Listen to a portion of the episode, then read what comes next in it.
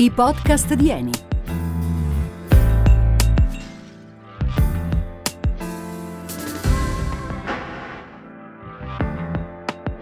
La strategia al 2050.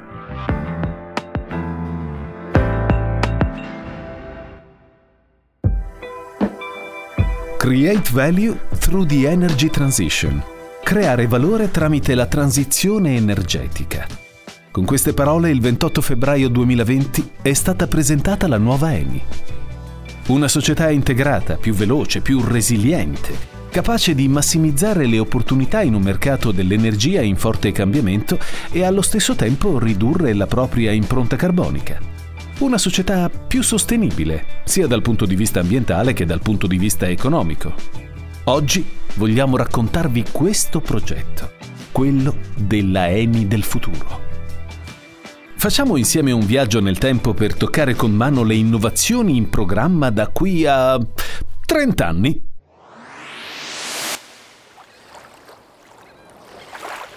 Quando si lavora in piattaforma, il tempo è prezioso, passa veloce, sveglia all'alba, la sera a letto presto. Ci si sposta in barca o in elicottero, dipende dal meteo. Qui a Ravenna uomini e donne hanno fatto questa vita per anni. In piattaforma era dura, ma c'era passione. Ora le cose sono cambiate. Anche l'aria sembra avere un sapore diverso. È la primavera del 2050! Dicevamo degli operatori offshore nel distretto centro-settentrionale di Eni dove avvenivano le attività upstream, ovvero di ricerca e produzione di idrocarburi. Oggi i loro figli sono sempre lì, ma per un motivo diverso. A un certo punto, come è normale, i giacimenti dell'offshore adriatico si sono esauriti. Nulla però è stato smantellato. In quei giacimenti oggi viene convogliata la CO2 catturata da insediamenti industriali e di generazione elettrica da gas. I nostri operatori offshore degli anni 20 sarebbero entusiasti nel vedere questo esempio di riconversione industriale. Oggi Eni cattura 10 milioni di tonnellate di CO2 all'anno. È uno degli obiettivi che erano stati fissati per la nuova Eni nel 2020. Allora, con queste parole spiegava la strategia l'amministratore delegato di Eni Claudio Descalzi.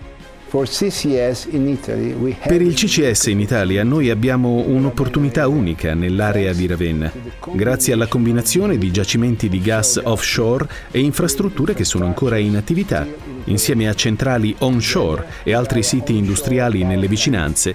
La capacità di stoccaggio è enorme e va da 300 a 500 milioni di tonnellate.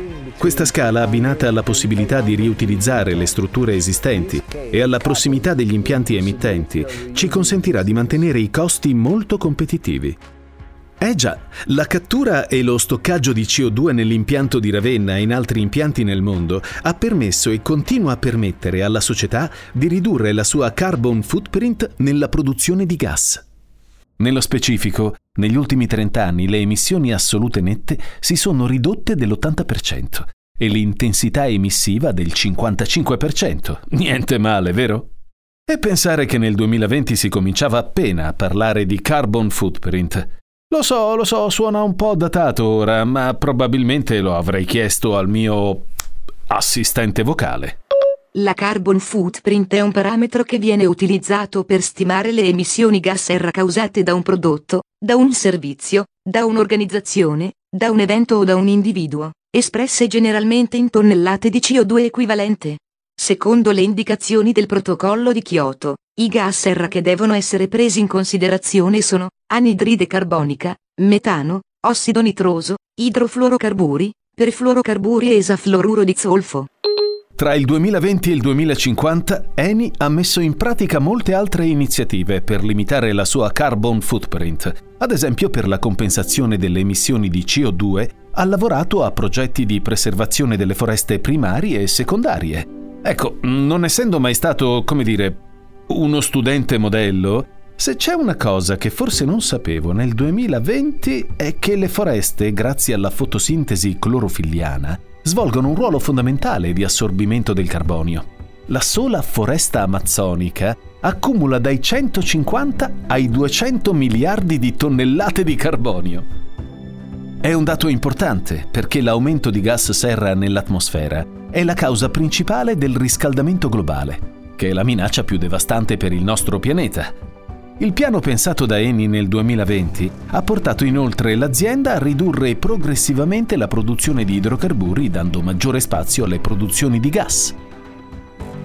Oggi infatti la produzione gas and power rappresenta circa l'85% dell'attività di Eni, con oltre 20 milioni di contratti di fornitura.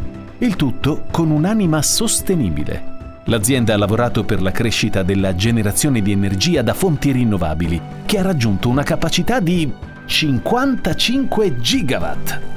Le fonti di energia rinnovabile sono delle fonti energetiche ricavate da risorse rinnovabili, ovvero quelle risorse che sono naturalmente reintegrate in una scala temporale umana. Se c'è una cosa che non mi manca degli assistenti vocali, è quando attaccavano a parlare senza essere interpellati, ma ve lo ricordate? Dicevamo, un'altra azione messa in pratica da Eni dal 2020 è stata la graduale implementazione di impianti che, grazie a nuove tecnologie, permettono la produzione di biocarburanti da riciclo di materiali di scarto. Oggi molte delle raffinerie di Eni sono bioraffinerie, ovvero utilizzano metodi di produzione sostenibili, grazie ai quali è possibile ottenere energia più pulita. La prima raffineria riconvertita a bio da Eni è stata quella di Venezia nel 2014. Una svolta storica per la società, che ha rappresentato il primo esempio al mondo di un progetto di questo tipo. Chi lo avrebbe mai detto che saremmo arrivati a questi risultati grazie a un piano in grado di garantire una capacità di bioraffinazione fino a oltre 5 milioni di tonnellate per anno? I risultati di sostenibilità sono resi possibili dal lavoro portato avanti negli anni nei laboratori di ricerca dell'azienda, anche in partnership con le più importanti università e i centri di ricerca del paese. E qui veniamo a un'altra materia di cui non sono mai stato un campione, la chimica. La ricerca chimica di Eni è in continua evoluzione per assecondare la strategia di crescita sostenibile della società, supportata da tecnologie di ultima generazione.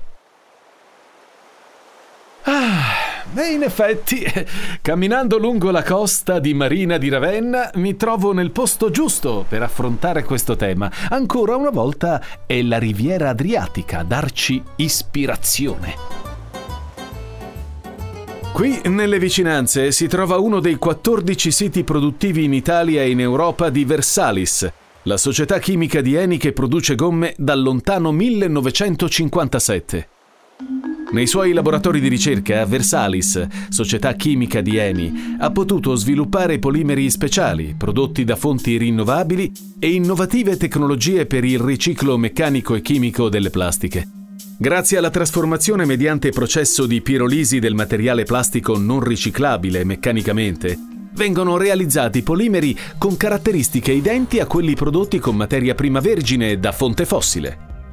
Infine Eni ha realizzato una piattaforma integrata per lo sfruttamento dei processi di gasificazione e in pratica recupera tutte le tipologie di plasmix.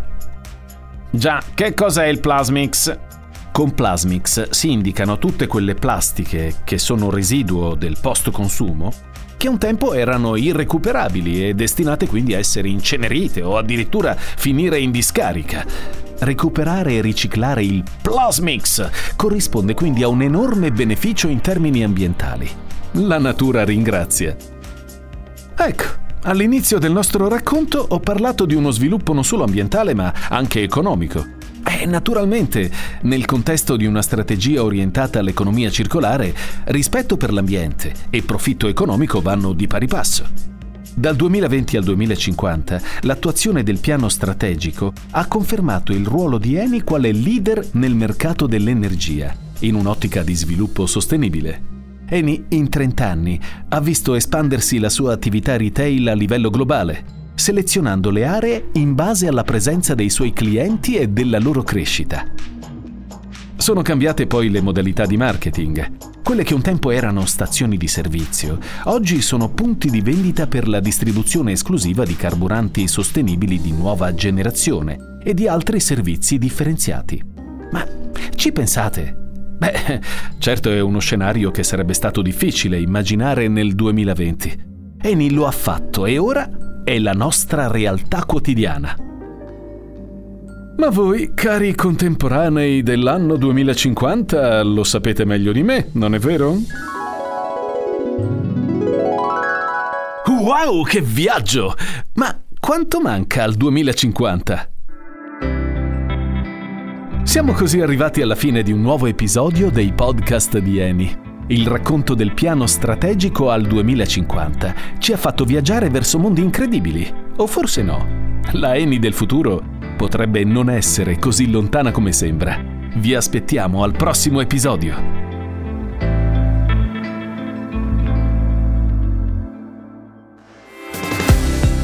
Avete ascoltato i podcast di Eni, progetto radiofonico e adattamento a cura di Cast 4. Scarica la collezione completa sul sito eni.com.